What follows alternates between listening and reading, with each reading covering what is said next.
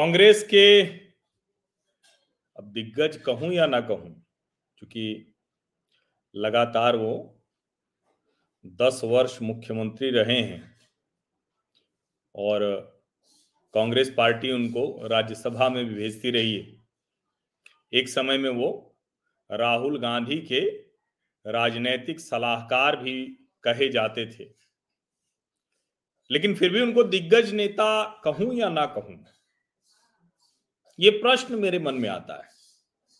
क्योंकि दिग्विजय सिंह को लोग दिग्गी राजा भले कहते हैं, लेकिन दिग्विजय सिंह के जो बयान हैं, जो कर्म हैं, वो तो कम से कम मुझ जैसे राजनीतिक विश्लेषक को तो थोड़ा सा ठिठकने को मजबूर करता है थोड़ा सा हिचक पैदा करता है कि उनको दिग्विजय सिंह को दिग्गज नेता कहें या ना कहें।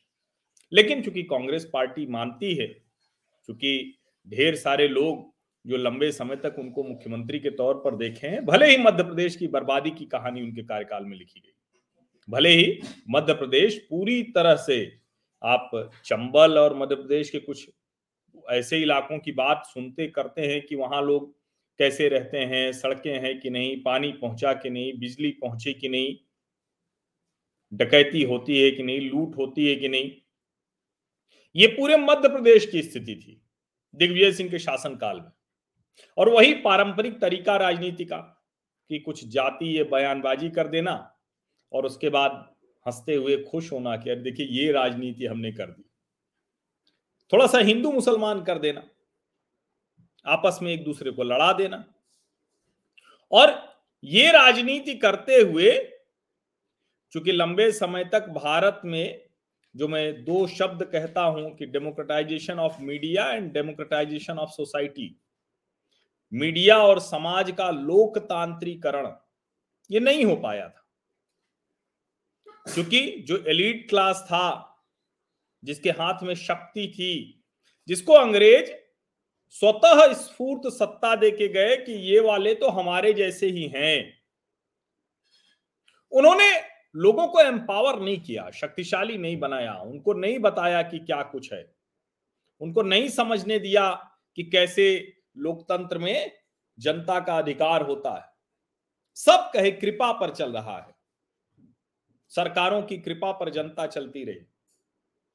फिर उनके बीच की जो विसंगतियाँ थी, जो उनके बीच का एक जैसा नहीं था, उसको लेकर विभाजन कराया गया। और डर पैदा किया गया एक के प्रति दूसरे के मन में। दिग्विजय सिंह की तो इसके उस्ताद हैं। अब उन्होंने ताज़ा ये कहा है कि जो मुसलमान लड़के हैं, वो पैसे लेकर पत्थरबाजी करते हैं। अब आप सोचिए जरा, कितना शातिर दिमाग व्यक्ति क्या कहें अब? ये रमज़ान का महीना चल रहा है। अभी अभी देश के अलग अलग हिस्सों में बवाल होते होते बचे हैं या हो गए।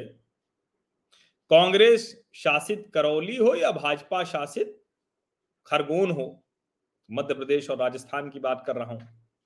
या फिर केंद्र शासित और आम आदमी पार्टी के शासन वाला दिल्ली हो, जहांगीरपुरी। बड़ा विवाद होते होते बचा या हो गया लोगों की जान माल का नुकसान हुआ, कुछ बचा लिया गया। और सबके पीछे मूल वजह वही थी। और उस वजह को इस समय कैसे भड़काने की कोशिश दिग्विजय सिंह ने की, कहा, मुसलमान लड़के पैसे लेकर पत्थरबाजी करते हैं। यानी जो बात बरसों बरस से भारतीय जनता पार्टी भी सीधे तौर पर कहते डरती थी वो कहती थी कि मुसलमान लड़कों का दुरुपयोग होता है, उनको पत्थर उनके हाथ में दे दिए जाते हैं। लेकिन इस तरह से कि पैसे लेकर वो पत्थरबाजी ही करते हैं मुसलमान लड़के, ये दिग्विजय सिंह ही कर सकते हैं। उन्होंने आरोप लगाते हुए ये कहा कि भारतीय जनता पार्टी मुसलमान लड़कों को पैसे देकर पत्थरबाजी कराती है, गरीब मुसलमान लड़कों को। अब सवाल ये कि गरीब मुसलमान लड़कों को अगर पत्थर दे देती है और वो पत्थर चला देते हैं तो क्या हिंदुओं में गरीब नहीं होते क्या? और दिग्विजय सिंह को ये लगता है कि हिंदू लड़के, चाहे वो गरीब हो या अमीर हो, वो भारतीय जनता पार्टी के कहने पर पत्थर नहीं मारेंगे। ये, इसका मतलब कि ये वो मान रहे हैं ना? इसका मतलब कि लंबे समय से जो चर्चा होती थी, जो कहा जाता था। और उस पर कहा जाता था कि नहीं नहीं, ये तो आप सांप्रदायिक विभाजन कर रहे हैं। अब वो सामने आ गया। और खुद अगर दिग्विजय सिंह ये स्वीकार कर रहे हैं तो उनसे ज़्यादा मुस्लिम समाज को कितने लोग जानते हैं? उनसे ज़्यादा मुसलमानों को कितने लोग जानते हैं? क्योंकि कश्मीर से लेकर और अपने यहाँ तक, यानी मध्य प्रदेश तक, वो सोचिए जरा। उनकी स्थिति ये थी कि सिर्फ़ वो इसीलिए जाने ही जाते हैं। इसीलिए जाने ही जाते हैं कि उनको हिंदू मुस्लिम अगर एक्सपर्ट कह दें तो भी नहीं वो मतलब उसको लेकर बहुत वो प्रसन्न हो जाएँगे अगर उनको सिर्फ़ मुस्लिम एक्सपर्ट कह दिया जाए तो। ये समझिए इसको आप। और यही वो सज्जन थे कि जिन्होंने आरएसएस की साजिश कह दिया था मुंबई हमले को। यही वो शख्स थे जिन्होंने बाकायदा आरोप लगा दिया। ये समझिए। और इसीलिए मैं कह रहा हूँ कि जिस तरह की स्थितियाँ हैं, उसको अगर आप ध्यान से देखें तो आपको कांग्रेस पार्टी की भूमिका और कांग्रेस पार्टी के जो तथाकथित दिग्गज नेता कहे जाते हैं, उनकी भूमिका स्पष्ट दिखने लगेगी। समझ में आने लगेगा कि दरअसल देश में इतना विभाजन, इतनी कलह, इतना क्लेश, इतना एक दूसरे के प्रति घृणा, द्वेष का भाव क्यों है? क्योंकि राजनीति का तरीका ही वही था। आज आरोप लगाया जाता है भारतीय जनता पार्टी पर। लेकिन सच ये है कि इसी को डर दिखाने का तरीका क्या होता है? डर दिखाने का तरीका है कि देखिए, आपके बच्चों के हाथ में पत्थर दे दिया है। ये पहले कहते थे कि देखिए, हिंदुओं के बच्चों के हाथ में पत्थर दे दिया है। अब इनको समझ में आ गया कि हिंदुओं के हाथ में तो पत्थर देने की कोई कोशिश न तो हो रही है, न होगी, न हो, अगर कोई करेगा तो सफल नहीं होगी। वो असफल हो जाएगा, वो पिट जाएगा, वो बैरंग लौटना पड़ेगा उसे। और कश्मीर से लेकर हर जगह अगर मुस्लिम बहुल इलाकों में पत्थरबाजी होने लगती है, महिलाओं से लेकर सब की सब उसके लिए तैयार दिखती हैं तो अब किसी तर्क कुतर्क वाद विवाद की गुंजाइश नहीं रह गई। अब भारतीय जनता पार्टी के कहने पर तो मुसलमान लड़के क्यों पत्थर मारेंगे? इतना कांग्रेस ने जहर भरा है, इतना दूसरी पार्टियाँ कहती हैं कि नहीं, इतना जो मौलवी हैं, मौलाना हैं, मुस्लिम नेता हैं, फिर भी मुसलमान लड़के पैसे लेकर भाजपा से उनके लिए पत्थरबाजी करेंगे? ये संभव है क्या? और एक तरह से कहें कि ये बयानबाजी करके दिग्विजय सिंह ने पूरी परत उधेड़ दी है। वो तथाकथित सेकुलर परत, जिसकी आड़ में सारे कर्म, कुकर्म सब छिप जाते थे। या कहें कि छिपा लिए जाते थे। और अब अगर देखिए तो जम्मू कश्मीर से भी ये खबरें आती हैं कि अब तो पत्थरबाजी वहाँ होती नहीं। तो जब भारतीय जनता पार्टी का शासन है, क्योंकि अब उपराज्यपाल का शासन है तो तो भाजपा का ही शासन हुआ। तब पत्थरबाजी नहीं होती। और अगर पैसे देकर पत्थरबाजी कराना होता तो फिर तो भारतीय जनता पार्टी का शासन है सबसे, अनुकूल स्थितियाँ हैं। करौली में तो राजस्थान में अशोक गहलोत, वो भी दिग्विजय सिंह की ही तरह एक दिग्गज नेता है। दिग्विजय सिंह जिसे थोड़ा सा कम रहे, लेकिन वो भी दिग्गज नेता है, कई बार मुख्यमंत्री रह चुके हैं, अभी भी टिके हुए हैं। महासचिव हैं पार्टी के। कहा जाता है कि जो किचन चलती है, गांधी परिवार की वही चलाते हैं। तो वो भी नहीं रोक पाए, वो भी नहीं समझ पाए। और अगर इतनी कुछ जानकारी है, और आपका सिर्फ़ और सिर्फ़ मुसलमान समाज में ही, मुस्लिमों में ही भरोसा जीतने की कोशिश होती है तो आप उनके बच्चों को समझा क्यों नहीं पाते? या आप ये कह रहे हैं कि वो पत्थर तो चलाएँगे ही चलाएँगे चाहे इधर से पैसे लेके चलाएँ, चाहे उधर से पैसे लेके चलाएँ। इतने खराब तरीके से मुसलमान नौजवानों को, लड़कों को किसी ने बदनाम नहीं किया होगा। नरोत्तम मिश्रा, मध्य प्रदेश के गृह मंत्री हैं। उन्होंने जवाब दिया है। अब नरोत्तम मिश्रा तो अपने अंदाज में कहते हैं और उन्होंने कहा कि देखिए ये पहली बात तो ये सब बता दें, अगर कोई प्रमाण है तो बता दें तो प्रमाण उमाण तो है नहीं। उसको उन्होंने कह भी दिया था। इनको सिर्फ़ एक बयान देना है, कोई प्रमाण नहीं देना है। ऐसे ही बिहार का एक वीडियो लगाकर उन्होंने कह दिया कि देखिए, मध्य प्रदेश में हो रहा है, मस्जिद पे भगवा झंडा लहराया जा रहा है।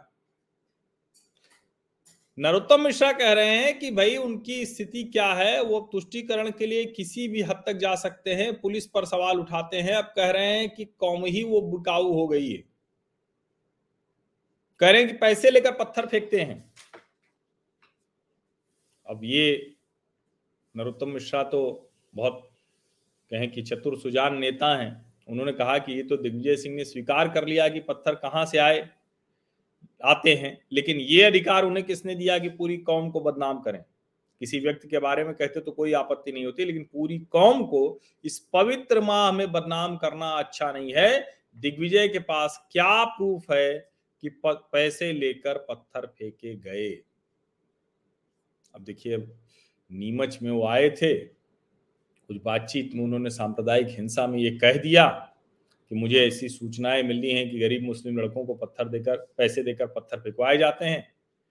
साथ में उन्होंने ये भी कह दिया कि उसकी सत्यता की जाँच करा रहे हैं, इसी कारण वो आरोप नहीं लगा रहे हैं। वो केवल बता रहे हैं कि उन तक ऐसी सूचना आई अब आप सोचिए कि उनके पास ऐसी सूचनाएँ आ जाती हैं और उसको बिना सत्यापित किए, बिना प्रमाणित किए पहले फैला देते हैं। यही है उनकी शैली। और देखिए, राहुल गांधी जो उनसे जो कुछ भी सीखे हैं, उसमें यही एक बात सीखे हैं कि बिना प्रमाणित किए हुए खबर को पहले फैला देना, आरोप लगा देना, एक अजीब सी स्थिति पैदा कर देना। और उसके बाद उसमें जो होगा तो देखा जाएगा। अच्छा चूँकि गुंजाइश बहुत होती है, सच बात तो यह है कि नवनीत राणा और रवि राणा, वो तो हनुमान चालीसा ही पढ़ रहे थे।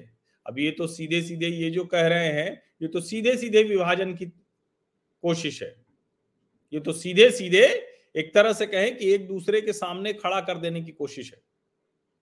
चिकित्सा, शिक्षा मंत्री हैं, विश्वास वहाँ के जो सारंग, उन्होंने कहा कि दिग्विजय सिंह की अकल पर पत्थर पड़ गया है। और इस तरह की जो अनर्गल बातें वो कर रहे हैं, समाज में भेद पैदा करना चाहते हैं, इतना वरिष्ठ नेता धर्म को धर्म से लड़ाने की कोशिश कर रहा है। उन्होंने कहा कि क्या वो कह रहे हैं? कि मुसलमान बिकाऊ हैं। अच्छा कमाल की बात ये कि आरोप लगाया, सब कुछ किया, लेकिन डर लगा कि कहीं एफआईआर ना हो जाए तो बयान वापस भी ले लिया। इसका मतलब क्या हुआ? इसका मतलब कि बेहद शातिर तरीके से इसी तरह से समाज में विभाजन का काम ये नेता करते रहे हैं। अब जनता बहुत कुछ समझ चुकी है। मैं जो बार बार कहता हूँ कि मीडिया और समाज का लोकतांत्रिकरण हुआ है, बहुत सी चीज़ें लोगों को पता चल जाती हैं। लोग अब बहकावे में नहीं आते हैं, इसलिए इनकी दुकान, इनकी राजनीति नहीं चल रही नहीं तो ये तो मुंबई में जो हमला हुआ, कसाब को भी एक कलावा वाला संघी घोषित करने की कोशिश कर रहे थे तो अच्छा हुआ कि वो जीवित पकड़ लिया। क्योंकि अगर वो मार दिया गया होता तो यकीन मानिए, पूरी कांग्रेस मंडली और तथाकथित सेकुलर मंडली जो है वो अब तक सबको संघी घोषित कर देती और कहती कि देखिए, ये संघी आतंकवादियों ने हमला कर दिया। झूठ की दुकान ये जो चलाते हैं, लेकिन सोचिए किस हद तक झूठ चलाते हैं? किस हद तक? ये कोशिश लगातार उनकी जारी है। अब मुसलमान सोचें कि बहुत दिन तक वो कहते रहे, अब वो मुसलमान लड़कों को ही कह रहे हैं कि पैसे लेकर पत्थरबाजी करते हैं। इनकी यही राजनीति है। अच्छा है कि जनता को समझ में आ गई है। बहुत बहुत धन्यवाद।